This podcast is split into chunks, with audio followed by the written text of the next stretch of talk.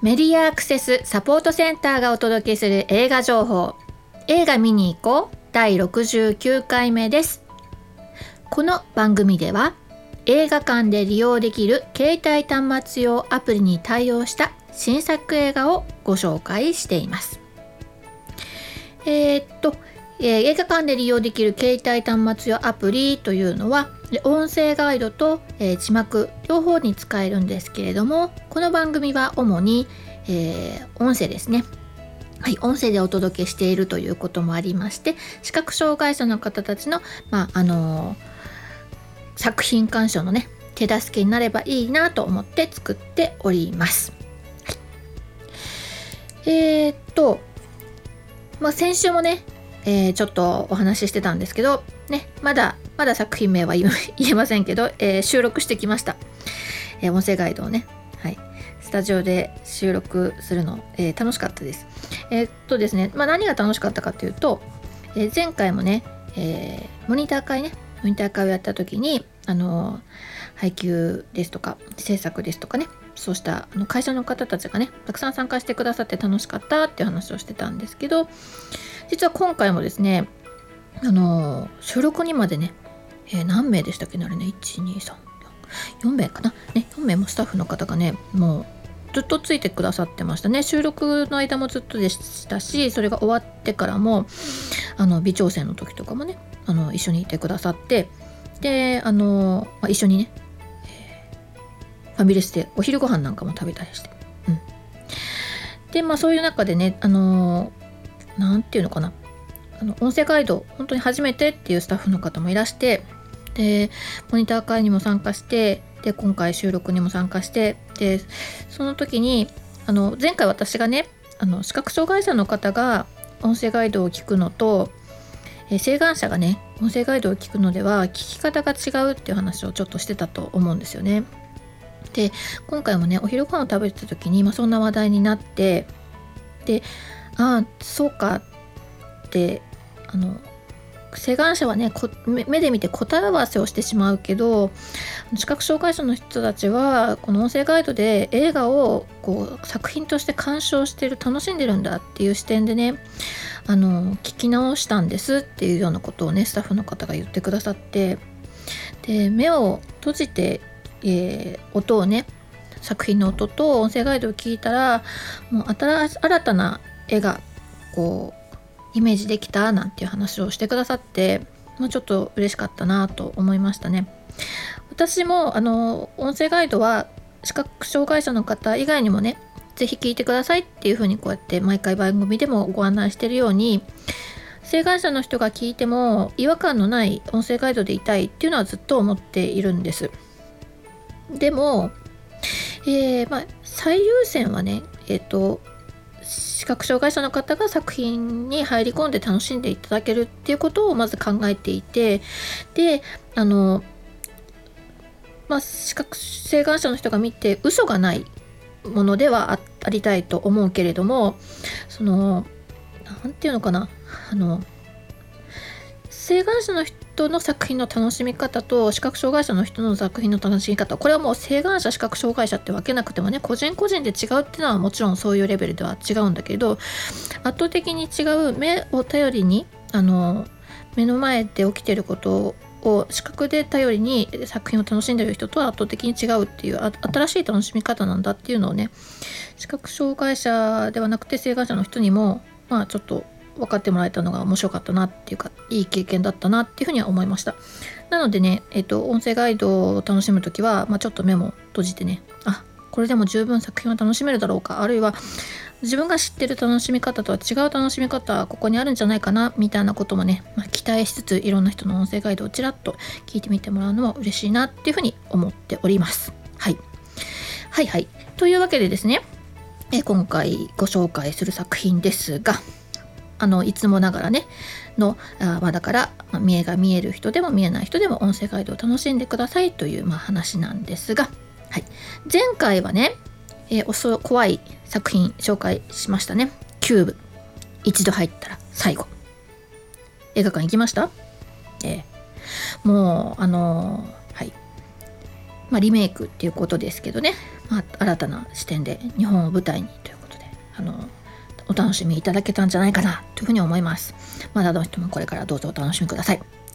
そして今回ご紹介する作品一気に増えましてね。今回4作品もご紹介するんですよ。はい。えー、大体金曜日公開の作品が多いんですけど今回はね金曜日公開の作品が2作品。土曜日公開が1作品。そして翌週の水曜日公開の作品が1作品ということです。いずれもね公開と同時に音声ガイドが、えー、公開されるということでね楽しみですね。嬉しいですね。はい。えー、まず、えー、何からいこうかな。10月29日金曜日に公開されるじゃあねアニメ「愛の歌声を聞かせて」という作品からいきましょうかね。私もねこれね前回映画館で自分が鑑賞した時ねちょっと気になるなと思ってチラシをね棚から取って見てたんですけどね、えー、まあ、チラシね黄色い背景にね、えー、セーラー服の、えー、膝丈ぐらいのねセーラー服の髪の長い女の子がね元気にこうあの手を広げてるようなそういうのを中心にね。まあ、あの高校生舞台はね高校なんですよ、はい、アニメーションです、えー、知る人ぞ知るですかね、まあ、アニメ好きの方とか AI 好きの方だったらまあもう本当にこの作品あのー、まあ、一つの分岐点というかね。AI AI というか、えー、アンドロイドというかまああの人型ロボットというかなんでしょうね。そういうものがこう人々の生活の中にこう溶け込んでというか、まあ、あのの中に一緒になった時にねどんな未来が訪れるんだろうかっていう一つのこう手で、まあ、提示した作品としてね「イブの時間」っていうね作品があったんですよ。その監督さんですねその方の、え吉浦康弘さんです。うんこの方が今回もこの「愛の歌声を聞かせて」という作品原作脚本監督を務めていらっしゃいましてオリジナルの長編アニメーションです。ある高校に、えー、まあ、女の子が転入してくるんですね。でその子が、まあ、クラスで、まあ、孤立している、まあ、女の子とこう交流を取る中でね、ま、いろんなことが巻き起こっていくという話です。これあの転入生であるえー、女の子の声をね土屋太鳳さんそして、えー、クラスメートね、えちょっとあの控えめなね女の子の役を、え福原遥さんが演じています。あのねこれ全然あのあれですけど福原遥さんって皆さんご存知ですか、うん、私あの子供のね頃にね NHK のねあの料理番組でね「マインちゃん」だったんですよ。もうちっちゃい頃からむっちゃ可愛くてあのその後どうなのかなと思ってねまいんちゃんを辞めてからしばらくちょっとねテレビであまり見かけないかなちょちょっとずつちょっとずつ出てたんだけれどもあまり見かけないかなと思ってねすごく気になってたんですね。で、まあ、最近あのドラマとかにもよく出てくるようになっていて今回はねこのアニメで声をやるということでねちょっと楽しみです。そしてね2人ともね歌を歌うらしいんですよねこの作品の中でねそれもちょっと楽しみですね。はいえー、というわけで、まあ、私はねもう本当にイブの時間の監督が、まあ、新しいあの映画を出したっていうだけでもねちょっと見に行きたくなっちゃうようなそういう感じなので、まあ、ぜひ、まあ、アニメーションね苦手なんだっていう人もちろんいらっしゃるかと思うんですけど、うんまあ、近未来を描くのにねアニメっていうあの手段はねなかなかいいんじゃないかなっていうふうに思ってるので、まあ、あのこれを機によかったら見に行ってみてください。さてそしてもう一作、えー、10月29日金曜日公開の作品は「そしてバトンは渡された」という作品ですね。えこれは原作があるんですね。瀬尾舞子の同名のベストセラー小説を映画化ということでね、えー、この作品はね本当に人気があって、えー、第16回の本屋大賞を受賞していておそらくあのそうですね視覚障害者の方も、まあ、あの音声とかね展示とかいろんな手段でもうすでにお読みになってるかもしれないです。うん、これね漫画化もされたりとかね本当にあのいろんなところで、えー、知られた作品となっているわけですが、まあ、原作の、まあ、テイストというかあの大事にしてることは、まあ、そのままに映画の中ではまあちょっといろんな設定がちょっとずつ変わってるんですけどねあの温かいいい作品になっておりますよ。はいえー、まあ登場するのはですね、まあ、血はつながらない、まあ、お父さんと高校生の娘ですね。で、まあ、お父さんが、まあ、いつもこう娘のためにねあのいろんな料理を作ったりとか、まあ、とても大事に育てていてで娘もね血のつながらないお父さんとはいうもののね全然自分を、まあ不幸だっていうふうにまあ感じることもなく、あのー、すくすくと育っていて娘さん。それからねもう一つの親子のお話があってそれはまあ自由奔放なあのお母さんとまああの娘ちっちゃい娘ですね。小学生ぐらいの女の子の話なんですがえっ、ー、とお母さんはあのまああのとてもお美しくてね。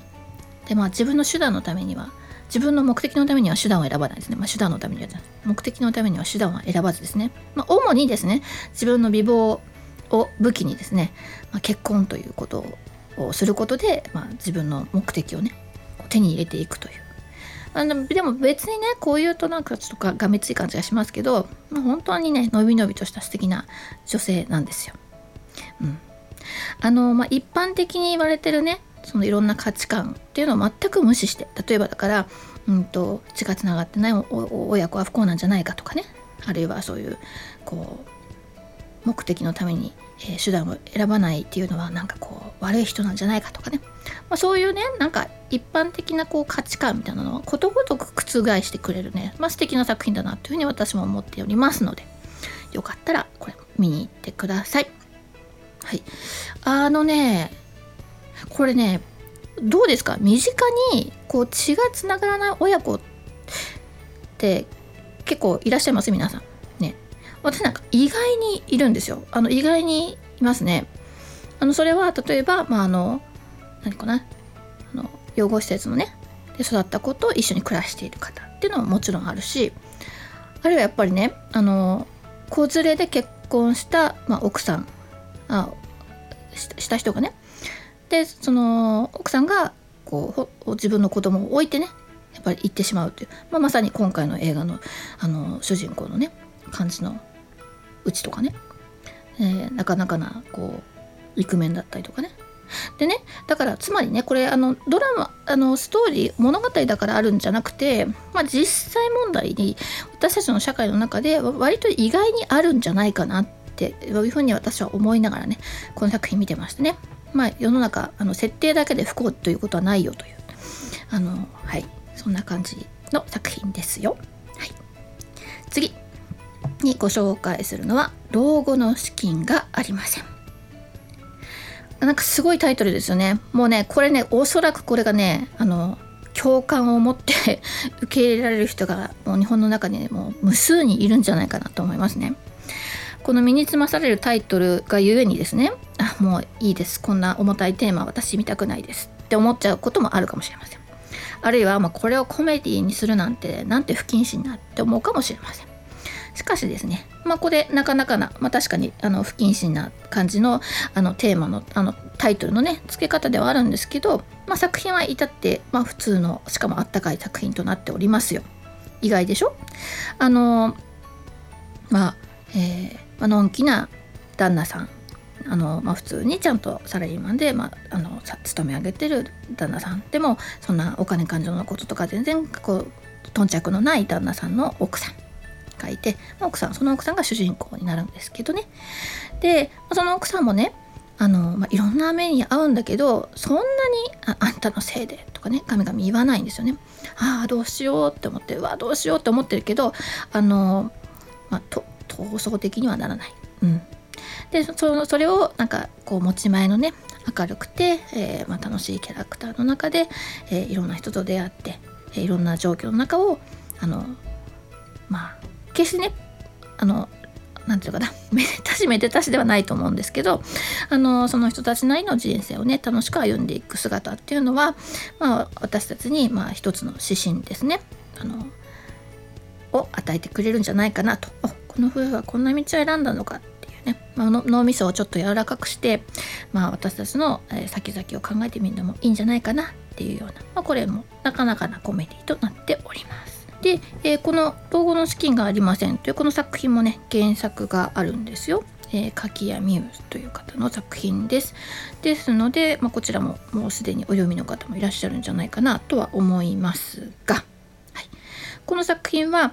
どうでしょう？皆さんこんな夜更けにバナナかよという作品があったの覚えてらっしゃいますかね、えー、これもあのまあ、コメディタッチなねお話だったんですけど同じ監督さんですね。なので割と同じようなテイストですね。だから、まあ、心温まる。それでいてちょっとあコメディタッチなという、ね、そういう作品となっておりますので是非お楽しみください。えー、そして、えー、もう一作品です、えー、劇場版「昨日何食べた」です。こちらは11月3日水曜日公開となっております。もう言わずと知れたというかね、まあ、好きな人には大好きな吉永文の人気漫画ですね。でドラマ化でも話題になっていますよね、うん。えー、西島秀俊と内野聖陽の、えー、主演でねドラマ化して話題になってますね、えー、2人であのまあ男性同士のカップルですけれどもね。雇われ弁護士のシロさんと、え、美容師のねケンジ。この2人がね一緒に夕ご飯をとるんですよね。で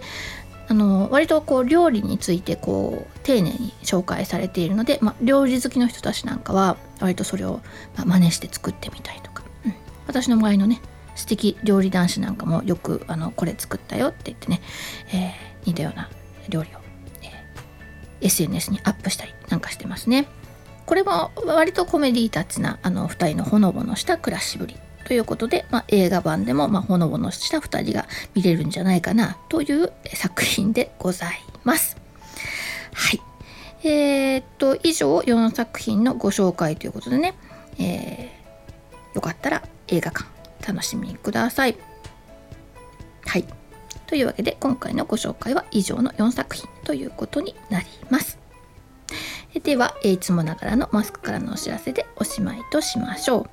う。アルファベット MMS MASC 映画で検索するとホームページにたどり着くことができますよ。またサイトのトップページにある映画映像のバリアフリー化を学ぼうからはバリアフリー字幕や音声ガイドのオンライン講座に参加することができます。そしてこの番組では映画見てきたよはもちろんこれ期待してますなど、えー、まあぜひ教えてください。また各地での活動の告知などお寄せいただきましたら紹介していきたいと思っておりますのでよろしくお願いします。以上メディアアクセスサポートセンターから徳江坂がお伝えしました。ではまた次回。